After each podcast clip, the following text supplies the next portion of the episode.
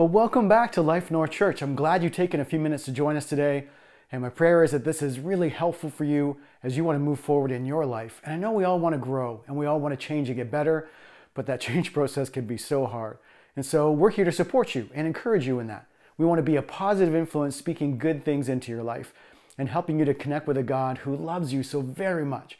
And so take a moment, say hello, chat with us, if you're on Facebook or if you're on Church Online or even if you're watching on YouTube later, say hi, make sure you subscribe, connect with us. We would like to be there to connect with you and support you as you move forward with your life. Well, you know, I've been reading about change. As we've been going through all this stuff with the pandemic, I thought I need to learn more about how we deal with change because there's so much change going on and how hard that is for us to transition when life seems to be so uncertain and there's so much chaos around us. And that's where we're living right now. And then I got brought close up to it in my own life. I actually hurt myself and I've been kind of laid out for a little while and not able to do the things I normally do. And so routines that I had established have been kind of thrown out the window and I've had to do things all differently the last couple of weeks. And it's amazing how much that just throws me off. Does that do that for you as well?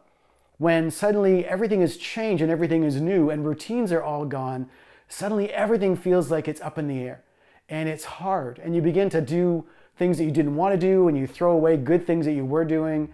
And how do you live in the middle of all that chaos and uncertainty? Well, thankfully, there's a God who is solid in all of that. And He has a church that can be a support and encouragement and extend grace to each other. When we are struggling, it's okay. We can say to each other, We'll get through this. This will end at some point. And we're here to help you in whatever way we can along the way. And so as I'm slowly on the road to recovery and looking at building those routines and habits back into my life, you probably are too. And as we're going through this series that we're in right now called Deep Clean, it's about dealing with some of the deeper issues that often get stirred up when we find ourselves in these times of big transition and change. And you can deal with some things during that change that would be really, really healthy for you and help you to move forward in a more positive way. And we've looked at forgiveness, we've looked at um, sexuality and pornography, and we looked at shame. And how do we deal with those issues in our lives? Well, today we're going to deal with one that's huge, especially during this time of COVID. That's fear. And so, Pastor Amy is going to bring a message talking about how do we deal with, how do we view fear? What does that look like in our lives? And how crippling and debilitating it can be. But the truth is, we can come out of that. Kind of like my recovery out of being hurt you can come out of that and find the hope that there is and the courage that there is in God and in following after Him. And so I'm praying that God uses this message to really speak to your heart as we go into week four of our series, Deep Clean. We keep playing with fire.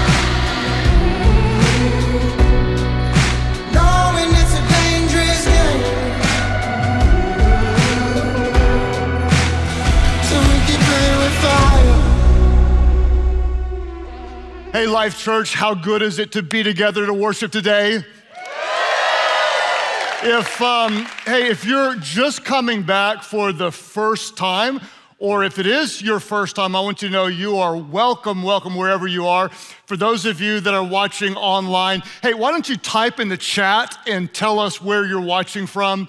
And before we dive into God's word today, I felt like it was appropriate just to take a moment and to pause and I would like to invite all of you at all of our Life Church locations, whether you're in Albany or Omaha or Fort Worth, would you take a moment and let's just breathe in together and take a deep breath. Everybody at the count of three, just breathe in one time, one, two, three. Breathe in, everybody, and let's just take a moment and ex- exhale. And I just want to pause and acknowledge that this has been a, another very emotional week for so many people at the end of a very emotional and challenging year for so many people. And at a time like this, I want to just recenter and remember and remind ourselves of who we are and what we're about. We have a mission at Life Church, and I'm going to ask you to say it with me in a moment. Our mission is to lead people to become fully devoted followers of Christ. And all of our churches, would you say that aloud? What are we about? We are going to lead people to become fully devoted followers of Christ. Now, how are we going to do this? How are we going to reach people? We're gonna reach people in the same way that God reached us. For God so what? Say it with me. For God so loved the world that he gave his one and only son. We love because God did what? Because God first loved us. The world will, will know that we are disciples by what? By the way that we love one another. So, no matter where you come from, I want you to know, I want you to feel it, and I want you to believe it that you are loved. You matter to God, you matter to us, and you matter to me. And I don't always have the words to say it right, but what I want to say is it doesn't matter the color of your skin. It doesn't matter the profession that you hold. It doesn't matter the kind of clothes you wear. If you wear designer clothes, the best of the best, or this is the all I had clean clothes. As long as you wear some, you can come. Our dress code is please do. You need to know that. Please do. But you are loved and you are welcome. And um, there's a lot of things that I've never been. I'll tell you two of them. I've never been a person of color.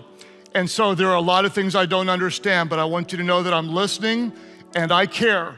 And as a church, we want to be a part of the solution and a voice of hope and healing. I hope somebody agrees with me today. And I've also never put on a blue uniform and kissed my spouse goodbye and my kids goodbye, and then gone out to risk my life to serve and protect others. And so I can certainly imagine that there are those who would need a little extra love and encouragement this week to those who serve and protect us. I think that would go a long way. The bottom line is, as a church, when the world looks on, they will not know that we're disciples by our buildings or by the style of our worship or even by how we vote but they will know that we are disciples of Jesus by how we love one another. And that's who we are, and that's what we'll do as a church. If you agree, would you give God some praise today? Now, if you're ready for the word today, I've got good news for you. We have a great guest speaker, and this guest speaker is my best friend, the only woman that I kiss and the mother of my six children. Uh, she is the most godly person that I know, and I know that you'll be blessed to hear the word from somebody so passionate about God's word and his truth. Would you help me welcome today my bride, Amy Groeschel? Thank you, thank you. Praise God.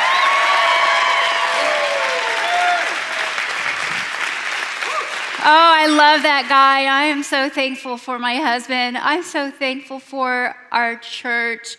I am thankful to get the honor to share my love with you, God and His Word. And so, join me today. Just lean in, and I believe the Holy Spirit is going to speak a word that only He can do directly to you in the way that you uniquely need to hear. So I'm ready. Are y'all ready? Okay, okay. Well, um, bucket lists are not a thing that I I do. Um, but I do have wishes and desires. Does anybody here like to have a bucket list and you've like officially got one? So I think I just keep my list in my mind. So a long time ago, like 18 years ago, I had this great desire, mostly me, not so much Craig, of my kids they had to get to Disney. That was like the parent, the good parent thing that you did is get your kids to Disney World. And so uh, we had four kids, and I was actually expecting our fifth, and it worked out that we were able to save and prepare a trip to Disney over a Christmas break. And so I was so excited, and I wanted to give them this as their Christmas gift. And so I found the biggest cardboard box, and I said, We're going to put clues, Disney type clues, in the box, lots of missing toys from my girls' toy box. And we're going to wrap it up and and they will get the biggest surprise on Christmas morning.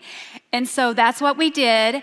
And but you know, the box was sitting there for days on end, and they're like, what's in it? And the anticipation is growing and growing. But then they get to that Christmas morning and they're thinking who knows what about what's in that box. And so when they open it and it's mostly empty, we video, we think it's gonna be a great moment. They are confused. And then even once they realize, and we have to explain this is a trip to Disney World, they're not even excited. They like they don't care. In fact, one of my girls was like, "I don't want to ride rides with Disney characters." And she thought like from the commercials that you rode rides with them. No, no, no. So, we get we like we leave a few days later. We pack them up and we fly and we go to Florida and we go to Disney World and have our great dream trip with the kids. The only thing is that it's Christmas break, and this is the most crowded time of the year to go to Disney. And we got our my family at Disney. Got a photo here with the kids. Aren't they adorable? And little Sammy and and, and I'm not in it because I'm taking the photo, and I, again, I'm pregnant. And that's just not a great time to go. Don't go at Christmas break, don't go when you're pregnant. We were um, waiting in these long lines. We did not know what we were doing, so we didn't have those fast pa- passes. Of course, we've got little ones that are always hungry, always tired, and uh, always thirsty. And as soon as they're thirsty, then it's time to go to the bathroom. And, and you're in the middle of that long line. And we just exhausted ourselves. And we were like, we are not Disney people. Maybe you are a Disney person and, and you've loved Disney and you have a great time when you go to Disney World. That was not us. We never went again. and so, but the thing is, it's like the great trip was over. And then, great, or, great time or not, it was over. And then what? what's the next thing? Life is, you know, we can't just live it for those bucket list moments, but life can just feel like, now what? We get into this grind and it feels empty. And so today's title is When Life Feels Empty. Heavenly Father, we need you, Father, just to come, Holy Spirit, and reveal to us the ways that we're living life on empty and show us how to fill those things the way that you've called us to fill them. In Jesus' name, amen. So, in our physical bodies, we know what to do if we're thirsty, right? You get some water, hopefully. Uh, soda doesn't really do the trick if you really want to get hydrated. And we know that dehydration is a big problem. Um, physically. Like if you get severely dehydrated, you are in trouble. And the symptoms can be miserable with dehydration. But we know, okay, if you are sick or um, you need to drink extra water. If you're in a hot area, you need to drink extra water. We know what to do when we get that, that thirst and, and we want to avoid the dehydration symptoms of, and there's a lot, and I narrowed it down, that we can experience. We can get that thirst, of course. You get irritable, we get fatigued, confusion, weakness, kind of sounds a lot like the Disney trip. it there's a lot more that can go wrong when you're dehydrated. It's a problem, right? It, but, and we know what to do to fix it. We hydrate, we, give, we get ourselves that water. Now, but do we know, guys, what to do when our own soul feels empty? Do we know what to do when our spirit feels dried up? I know that the natural thing to do is just to, to look around and think, what, you know, and think, okay, I'll just fix this. I'll quench this with, I just need some me time. I need some downtime. I need some bed time. I need to go get my nails done if you're a girl or whatever. Something that's, I need to read that book. I need to have that downtime. It might be um, that you are a big achiever and you think, oh, I just need that next uh, accomplishment that will make me feel like life is good. I, I hit that goal. I've, I've satisfied this um, this need to quench something. You might be looking at that relationship and thinking, okay, I need that. I need that relationship to help me to. Um, to be something for me, to fulfill something in me. And really, we're draining that relationship of, of life because we're becoming to it in a needy way. And uh, sadly, for a lot of us, we will go to a substance, and a substance that's uh, either legal or illegal, and we overindulge in food and in that special um, favorite thing of a substance because we're looking to fill this dryness of our soul, this emptiness. It could be that you're just always surviving for the weekend, for the day off, for the next thing to help. But these things we know, we experience them. If you just live for a minute, we know they don't last. it can satisfy for a minute. I mean, I love some, me some good cake, you know, and uh, and then I can overdo it, and it satisfies until I go. I had about 10, 10 too many bites of that icing and cake, so it just doesn't last. The problem is when we are living in this life filled with constant emptiness and dryness, it's because we are often trying to satisfy that hunger, that thirst for the things that are temporary. And we know, as belie- if you're a believer in Christ, that the temporary things are not the lasting things. They are not the, the things that will satisfy us, but they're good until we take them as our life source, right? So, we're going to look at a great text today from the first letter of John, John chapter 2, starting in verse 15. And John says this Do not love the world or anything in the world. If anyone loves the world, love for the Father is not in them. For everything in the world, the lust of our flesh, those desires, the lust of our eyes, envy, greed, the pride of life. All of this is not coming from the Father God, but from the world. And the world and its desires will pass away. But whoever does the will of God lives forever.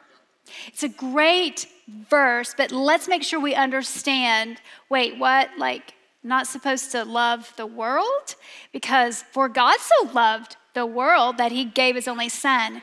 But the Bible has two ways that it can reference the world. And the first one, a definition, if there's two, the first definition for the world is just God's creation. It's what he made, it's those visible things, it's us, humanity. And when he made all of us, everything, he said, it's good. That's a good world. That's the world he came for, loved, and died for.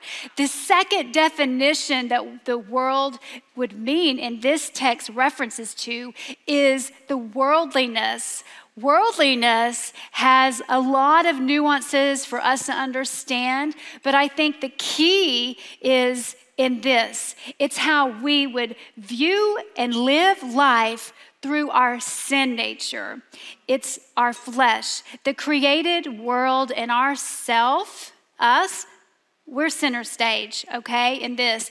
A worldly mind is a mind that is self focused, self righteous, self indulgent.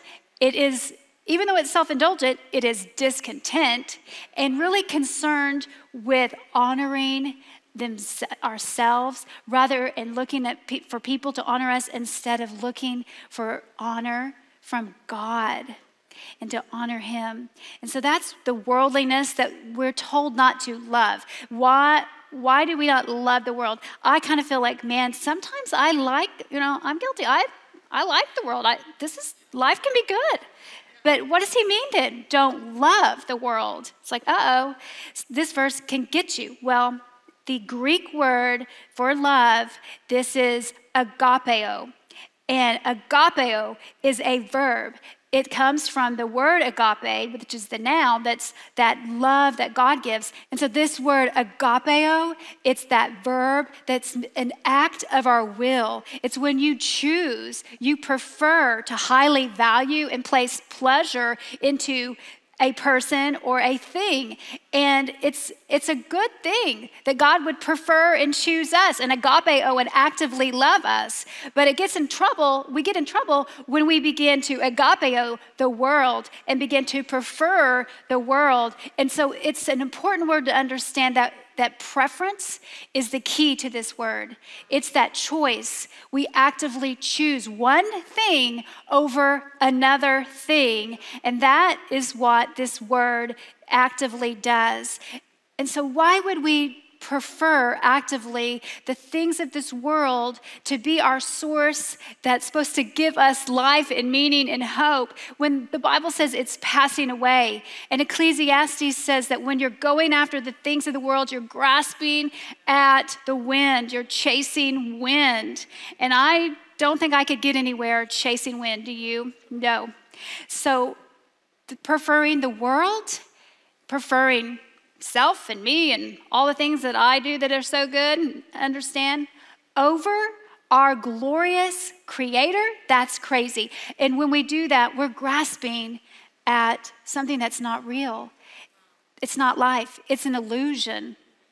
The illusion, guys, that word is it means that we are deceived. We're looking at something and believing it's something that it isn't. This illusion is a trap. It's how the enemy will bait our flesh into things that will that are good that we think will bring something that it can't. And so it brings emptiness instead. It brings absolute despair and hopelessness instead as we continue to grasp and we can't get it. And as believers, it makes us ineffective. It makes us unproductive when we're grasping at things instead of clinging to our Savior and living from Him, we get absolutely nowhere. And when I think about the illusion of the world, I have to go back to a time when my firstborn, Katie, was about four or five years old. And we have a picture of her up for you. She's adorable, she's angelic, she's even got her little Scooby Doo outfit on. And Katie, we took her to Disney on Ice. Yes, another Disney illustration. We took her to Disney on Ice and to the Little Mermaid um, production, and we're and she's mesmerized. She's so captivated, leaning in, and these figure skaters all in their costumes, looking like uh, water creatures, and she is so captivated. And I never will forget it. She looked over at me, and then she looked back at them looked back at me and she said, Mom, are they, is this real? Are they real? And I said, No, babe, they're, they have on costumes. And then she looked at me again and looked back and she said, Mom, are we real?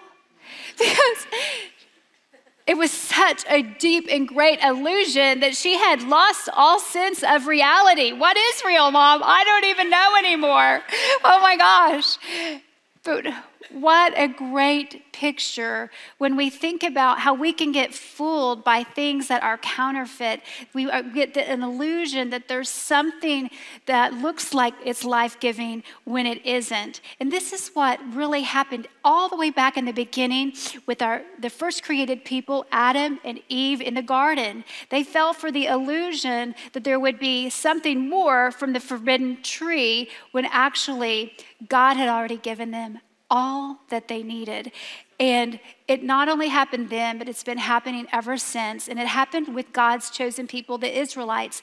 And I want to show you a text in Jeremiah chapter 2, verse 11, that has always gripped me.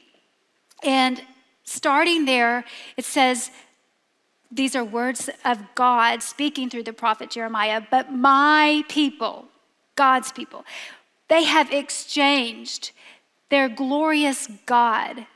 They've agapeo, they've chosen to prefer, right? They've exchanged this glorious God for worthless, worthless things, worthless idols that have zero benefit. Be appalled, God says, at this, you heavens. Shudder with great horror. Another translation says, Be afraid, be desolate. Desolate means be dried up. This is horrific, declares the Lord. My people They've committed these two great sins. First, they have forsaken me. And who is he? God. This, he is the spring of living water, the living water of God. And what they've done is they have agapeo, oh, they've gone over and they've dug and made cisterns, broken cisterns that cannot hold water cannot hold water, doesn't work, but they go and they try to craft from the culture that they've been living in and looking at, they've been conforming to, and they begin to create these, these cisterns of trying to create life from what is not life. And so, what is a cistern? First of all, let's understand that. A cistern is just a water storage container, it holds the water, it is not a source for water. A well is where you can tap into underground water sources and actually pull out something that's actually there. But cisterns, they can be above ground, they can be underground, but they were where we stored the water, not as source. What this is a great metaphor is God is saying, look, these cisterns, these storage places, this is your idolatry. Uh, this is your heart that's been captivated and unfaithful and wandered off into something that it isn't real, it's not life giving, and you have fallen for an illusion and you have fallen for these false gods and you're off the mark. So you might think, this is really bad. You know, that's sad and bad, but I, what does that have to do with me? I'm not worshiping idols, Amy. I, do I really need this message? Well, let me just say that unfortunately, we do. We do need to hear this word because, and, and, and I hope maybe that you don't, but I think that so many of us do because we so quickly can fall for illusions. And the early church struggled with this. The church of Christ is still struggling with it today, where we're trying to fill a need from something other than Christ. In the early church, Paul told us guys, you need to grow up. You're still acting worldly. You're still fighting. You're still jealous. You're still quarreling. You're saying, I follow this guy, I follow this guy, and it's all about yourself. It's a, it's a sin nature still going on instead of walking from being a new creation and living in love towards other and forgiveness towards other. You're, you're living worldly, guys. So that was true then. And now we live today as Christians, and we should know better, but we still look at, at the things in our life as that illusion, that counterfeit source, instead of the source of the living water. And we go to these as substitute containers to try to fill us. I just wanted to bring some examples to you in case you needed a reminder. This cup can be our cistern that we try to make for ourselves with relationships. And these things are, relationships are wonderful. God wants us to have them. But when we make them our everything, when we look to relationships, our families, our, our children, um, that romantic relationship, your marriage, whatever, if you, in your friendships, if you try to make this the way that you will get filled up, you are going to come up empty. And another example would be when we look to this world to find all the ways that we can find pleasure in life. We're looking at um, hobbies and those experiences like Disney. We're looking at substances and the food we eat and anything that will just give us entertainment, give us some pleasure. And again, God wants us to enjoy life, but we cannot find uh, our soul fill our soul and our dryness and our emptiness with just going to the next pleasure and delight. And then, third, this one gets me because, okay, this is a university that is here in Oklahoma, Oklahoma State, but this cup represents knowledge. And I think that so many times we can get distracted in thinking that the very next thing that I could learn is going to be we get puffed up in it. The Bible says knowledge puffs up, but love builds up. And we can start to think that what we know is the important thing, and that's what makes us important. It makes us better than. It's what I have learned about in the pandemic, what I have learned about in politics, whatever that thing is. And um, intellectualism, and I'm, I'm smarter, I have a better degree we put this in place of a life giving uh, relationship with God. And it lasts. Maybe it's status. This is my status cup. It's so beautiful. So, you know what? We're just looking at life going, whatever this success could be, maybe it's my job. I'm putting uh, my hope in it's the influence that I could have, it's that possession, it's my appearance. Um, so much of this, guys, is about self, self, self. We're trying to fill our lives with uh, just exalting, again, worldliness, exalting ourself. But guess what? These are good things. God gives us these things in our lives and they're blessings. But the problem is is that they we go and we start to seek the gift instead of the giver. And it is these things in life just point us. All of creation, you could be like a, a, nature lover. All of creation and all the good things, they are pointing us to the one who is worthy, the creator to, who is forever to be praised. That is what they're given. Every good and perfect gift is from above, but they are they are gifts. They are not the prize. The prize is Jesus.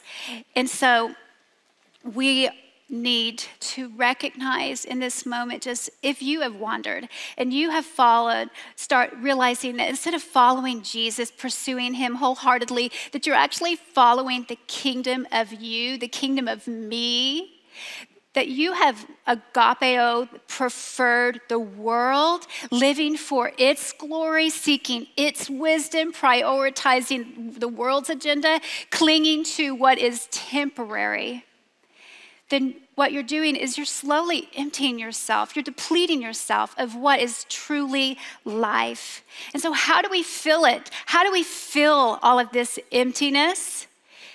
Well, we need a deep clean from the Holy Spirit. And guys, all we need to do is just listen to the voice of the Spirit. If He's convicting us in any little way, however great or small, that you have gotten off track and tried to fill it with the world, things of the world, we humbly first we need, to repent and humbly um, humble ourselves before God. We humbly repent before God. We go to Him like James 4 says. And, and in James 4, it says, Whoever wants to be a friend of this world will make himself an enemy of God, of this worldliness. Or do you think the scripture says in vain, the Spirit of God, Christian, who dwells within you, yearns jealousy? We have a jealous God who's jealous for our hearts. He, he's worthy of it, of our hearts. And he get, but he gives us more grace. There's grace here. God, of course, He resists the proud. So it is so important that we humble ourselves. He gives grace to the humble. Praise God for that. He gives grace to the humble. Therefore, we're going to submit to God. We're going to resist the evil one and just draw near. Draw, draw near. That's the solution. Don't draw to the empty cisterns, they will not hold water. Draw near to God. Draw near to God. And so, humbly repenting is so important. And the second thing we're going to do is we're going to live from the right source. Jesus is that source. And when He comes and lives in, the, in, us by the Holy Spirit, we live by the Spirit. And guess what? The Spirit of God, the Holy Spirit for the believer, is our great reminder. He will remind us of our calling. Our calling is to be holy, to not to live in the world, but not to live of the world. The Holy Spirit will remind us that we should walk and live by the Spirit and by faith, and we need to be feasting on the Word of God, the life of God, and not conforming to this world, but we are called to live as Christ. Live as Christ, to become like Him. He reminds us to view people as the object of God's great compassion, the people that He wants to reconcile to Himself through us, His church, as His ambassadors. And so, you know, like Paul, he he lived by the Spirit, and he reminds us we're going to walk. We're going to walk by the Spirit and not by the flesh. We're going to be filled by Him. If we are empty, look, you can live empty and you can live dried up, but the dehydration symptoms are real, guys. They are giving you things that will keep you dried up. When you live in this world, you are thirsty and dried up. But you when you live by the Holy Spirit, you get so much more than what's on this list. You get the, co- the contentment from God instead of thirst. You're filled with the peace of God instead of irritability. You are filled with love for people and good deeds that you walk in. You're not tired and fatigued anymore, but you're filled with life. God, when you go to Him, He gives you rest. He fills you with the hope of, and if you're confused and you're living in the world, through Christ and walking by his spirit, you are filled with faith. You have you're walking with the mind of Christ. And when you have weakness because the world leaves you weak and spent, the joy of God when we live by the Spirit, it's the joy of God that is our strength. And we have a choice. This is a choice. It's who will we agape? Are we going to agapeo the world or our Savior? Jesus said, Blessed are those who hunger and thirst for righteousness, they will be satisfied. And everyone who drinks this water, Jesus said in John 4, will be thirsty again. The water from the well, natural water. But whoever drinks the water I give them will never thirst. This water will well up to them in like a spring of water, welling up to eternal life. The most meaningful verse um, in Scripture to me that resonates to, with me so well as I um, as I talk about this message of dryness that is so near to my heart that I cling to is Psalm 63. And in Psalm 63, the psalmist David, his heart, he's explaining where life is so well when he says, Oh God, you are my God. Earnestly, I seek you. My soul, it thirsts for you. My flesh, it faints. It's fainting for you, as in a dry and weary land where there is no water, because your steadfast love is better than life, better than this world. My lips will praise you. I will bless you, God, as long as I live, and in your name. I will lift up my hands. My soul will be satisfied as with fat and rich food, and my mouth will praise you. Will praise you with joyful lips. Guys, the opposite of loving the world is to seek and love and delight in God and live for His will and the glory of His kingdom. Truly, this is where life fulfillment and joy are found. Father, we thank you and praise you that you reveal yourself to us as living water. And that's what we hunger for, that's what we thirst for, that is what we need. Forgive us when we forget and we get distracted by the things of this world. We know only you will satisfy. In Jesus' name, amen. Thank you. Uh, all of our churches, let's continue in an attitude of prayer. Father, thank you. We pray that the power of your spirit, you would do what only you can do. At all of our churches today, and those of you online, if you find yourself with that emptiness of this world and you want the fullness of God, would you lift up your hands right now? Just type it in the chat. I need the fullness of God. Father, we pray that we would not be empty cisterns, but we'd be full of your living water. Satisfy us with the goodness of your kingdom, we pray. As you keep reflecting today in prayer at all of our churches or online, some of you realize that you've been searching for something that can't satisfy. You've got a, a spiritual thirst that only Jesus can meet. If you find yourself hurting, broken, lost, or afraid, let me tell you about the goodness of God. It's living water. His name is Jesus. He is God in the flesh, who is perfect in every way.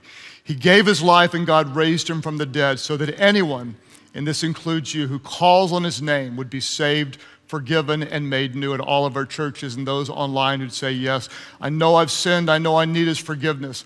I'm searching and I can't find anything that satisfies. Today, let me introduce you to living water. His name is Jesus. Turn away from your sins and call on Him. He will make you new at all of our churches or online. Those who say, I need His grace. I'm giving my life to Jesus. That's your prayer. Lift up your hands now. All of our churches say, Yes, Jesus, I surrender my life to you.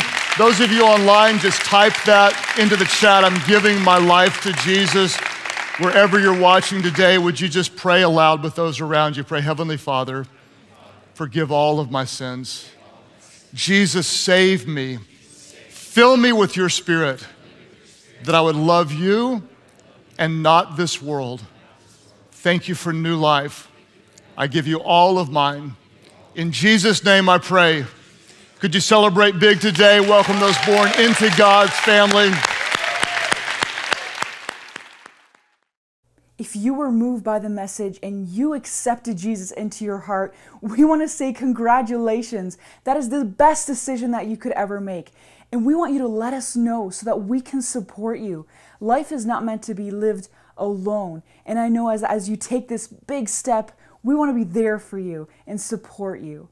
And maybe you're a follower of Christ and you found what your next step is. Let your life group know. They want to support you, love you, and encourage you as you take those next steps. Well, don't forget to come back next week because we know that whoever finds God finds life.